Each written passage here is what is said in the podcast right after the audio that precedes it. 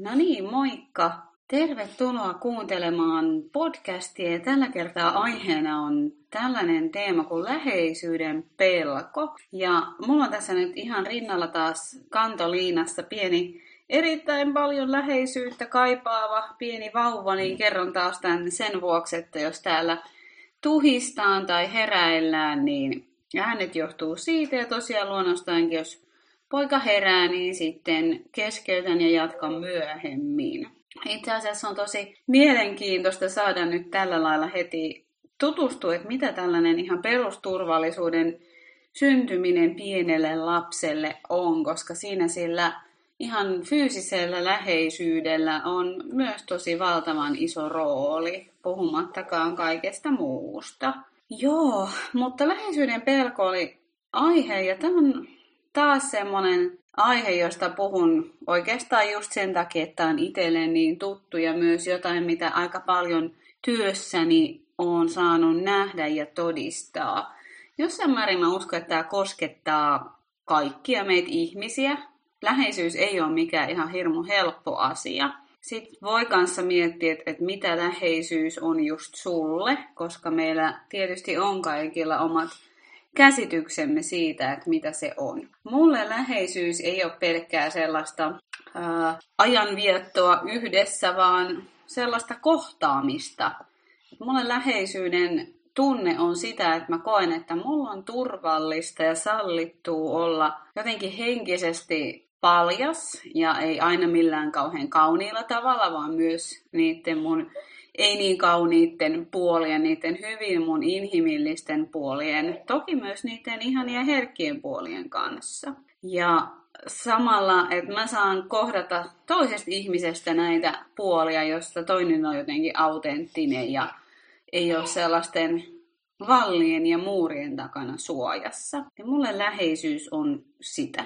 Sitten on myös fyysistä läheisyyttä ja taas jokainen kaipaa sitä omansa verran. Jollekin voi olla, että, että sen tuntee kosketuksesta, milloin ihminen on oikeasti siinä läsnä ja milloin ei. Eli, eli pelkkä koskettaminenkaan ei välttämättä tarkoita läheisyyttä.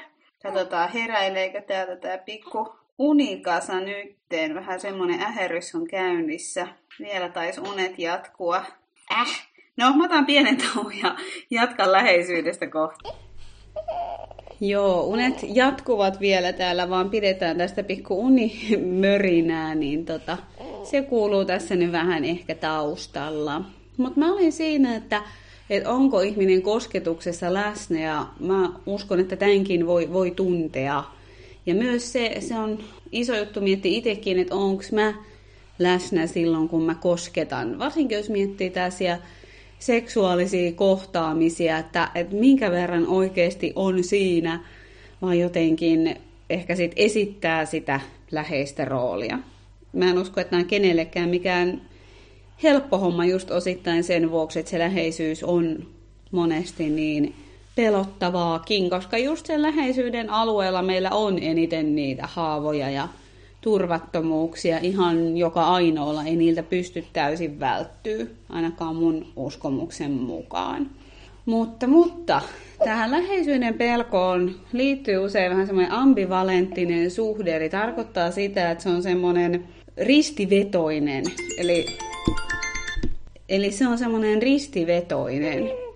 Eli toisaalta läheisyyttä kaivataan hirveästi, mutta sitten sitä samalla myös pelätään. Ja se tekee helposti sellaista, kutsun luoksesi ja työnnän sitten pois tanssia siihen mukaan. Ja ainakin itse tunnistan sitä, että sitä hirveästi kaipaa, mutta sitten kun rupeaa pelottaa, sitten kun iskee johonkin mun haavaan tai joku mun tämmöinen syvä kipeä uskomus lähtee sieltä alitajunnan kautta nousemaan, niin sitten mä menen siihen kuoreen ja lähden vetäytyy ja jopa työntää toista ihmistä pois. Ja oikeastaan voi sanoa, että olen ihan yrittänyt saada ihmisiä hylkäämään itseni silloin, kun oikeasti kaipaan läheisyyttä, mutta pelkään sitä niin paljon.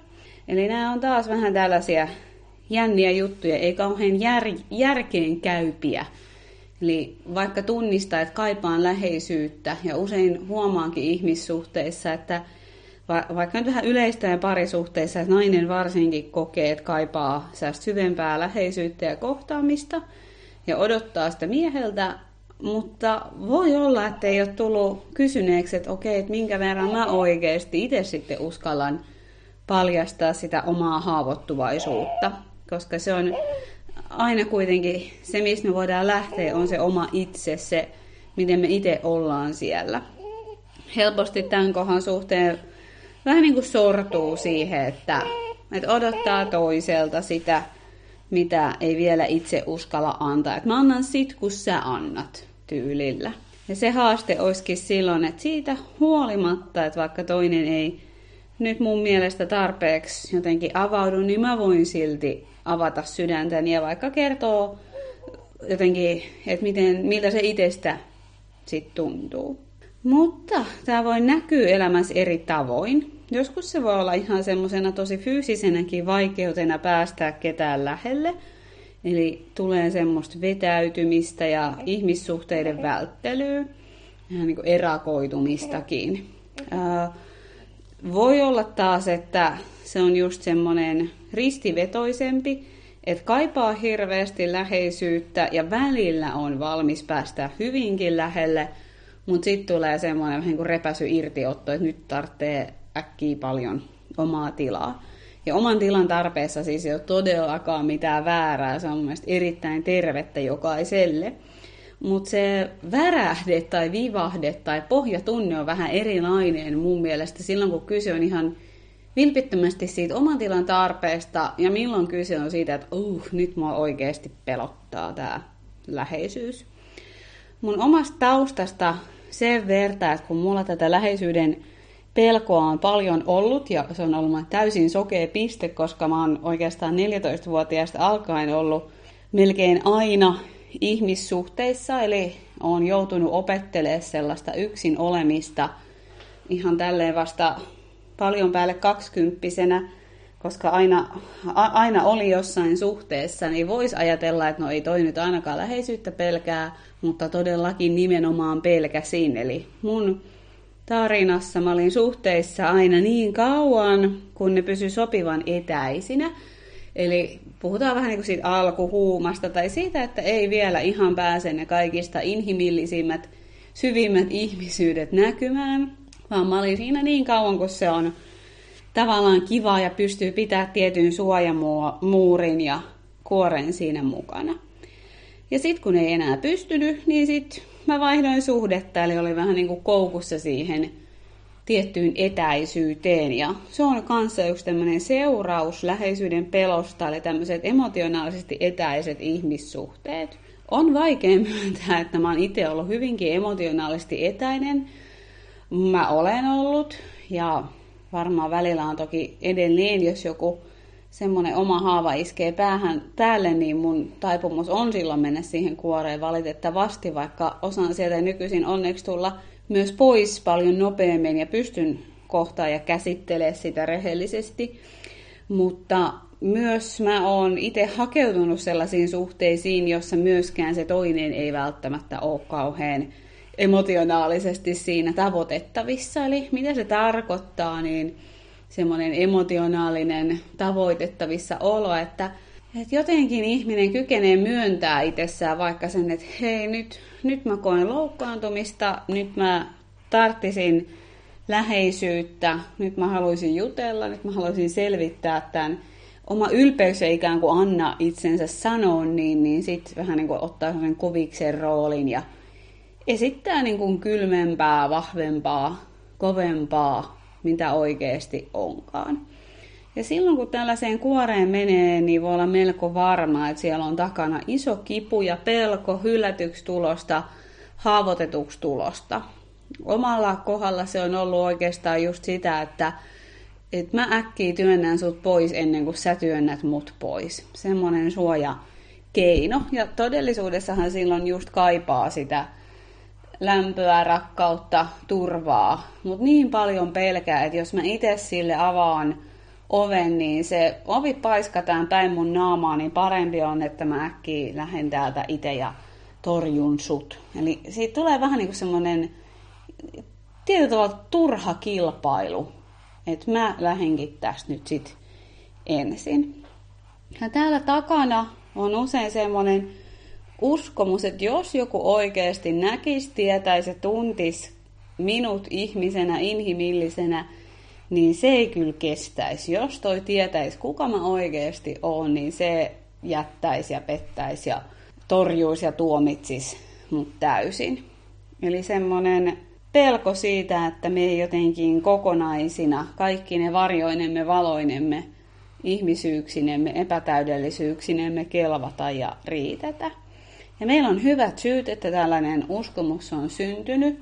Maailma näyttää siihen tiettyjä merkkejä ja todisteita ja me ollaan usein kuullut siihen viittaavia asioita hukin omilta tahoiltamme. Eli ne uskomukset ei synny sillä lailla niin kuin tyhjästä ja näin on järjen asioita. No silloin kun tämmöinen haava nousee pinnalle, niin se on tosi tärkeää voida koittaa sanottaa ensin ainakin itselle ja sitten mahdollisesti myös sille toiselle, että mitä tarinaa mä itselleni nyt tästä tilanteesta kerron. Se voi tuntua hävettävältä, se voi tuntua pelottavalta, ainakin omalla kohdalla ne uskomukset on joskus tosi semmoisia lapsenomaisia. Mä sanon lapsellisia, koska siinä on vähän semmoinen värittynyt sävy, mutta koska ne on lapsena syntyneitä, ne on vähän mustavalkoisia, ne on aika ehdottomia ja ne just on hyvä kuulla ja tehdä näkyväksi ja vähän niin kuin löytää semmoinen keskusteluyhteys sen uskomuksen kanssa, että hetkinen, että onko tämä oikeasti totta. Mä oon tosi kiitollinen, että oon itse uskaltautunut kertoa niitä kaikista noloimmiltakin tuntuvia ajatuksia ja uskomuksia, jotka on ihan oikeasti semmoisen kolmevuotiaan tuntuisia ja että on siitä huolimatta saanut kokea, että tuun hyväksytyksi ja että kelpaan. Eli se on tosi arvokasta. Ja tämä on hyvä muistaa siinä, että jos sitä läheisyyden pelkoa kokee, että haluaa lähteä työstää, niin just se, että alkaa ainakin itse tunnistaa niitä ja sanottaa niitä ja sallii toiselle sen tilan kertoa, mitä hän siellä kokee ja, ja kuulla se ilman tuomiota. Koska siinä kohtaa, kun me paljastetaan tai meille paljastetaan joku tämmöinen syvä kipeä uskomus, niin me vähiten kaivataan puukkoa siihen kohtaan. Vaikka se olisi miten irrationaalinen, ei järkeen käyvä uskomus, niin koitetaan ottaa se vastaan tosi niin kuin, kuunnellen ja avoimesti ja keskustellen, ei, ei sillä lailla, no ei toi nyt ole totta tyylisesti. että se on tosi iso luottamuksen osoitus, että joku uskaltaa oikeasti paljastaa tällaisen ison, ison asian. Läheisyyttä voi lähteä oikeasti harjoittelemaan ja ensimmäinen askel onkin se nimenomaan se harjoittelu, että sallii itsensä olla siinä keskeneräinen. Mun mielestä tämä on hyvä kertoa ihmissuhteessa, että hei, että mua pelottaa tällainen asia ja että, että mä haluan harjoitella ja työstää sitä. Että ei tarvitse niinku odottaa, että sit joskus mä oon tämän asian kanssa tarpeeksi sinut, niin sellaista päivää ei tuu. Se, sitä ei, ei opi muuten kuin altistamalla itseään sille. Mulle vaikka myös tämä fyysinen läheisyys on ollut tosi tosi vaikeaa. Ollaan ihan harjoiteltu sitä sillä lailla, että hei nyt mä vaikka makaan tässä 10 minuuttia ja toinen saa hieroa mun jalkoja tai silittää mun reisiä ilman, että sen, sen missään tapauksessa kuuluu johtaa mihinkään, vaan, vaan olla siinä vastaanottamassa, että, että joku oikeasti koskettaa minua tuolla lailla lempeästi ja lämmöllä.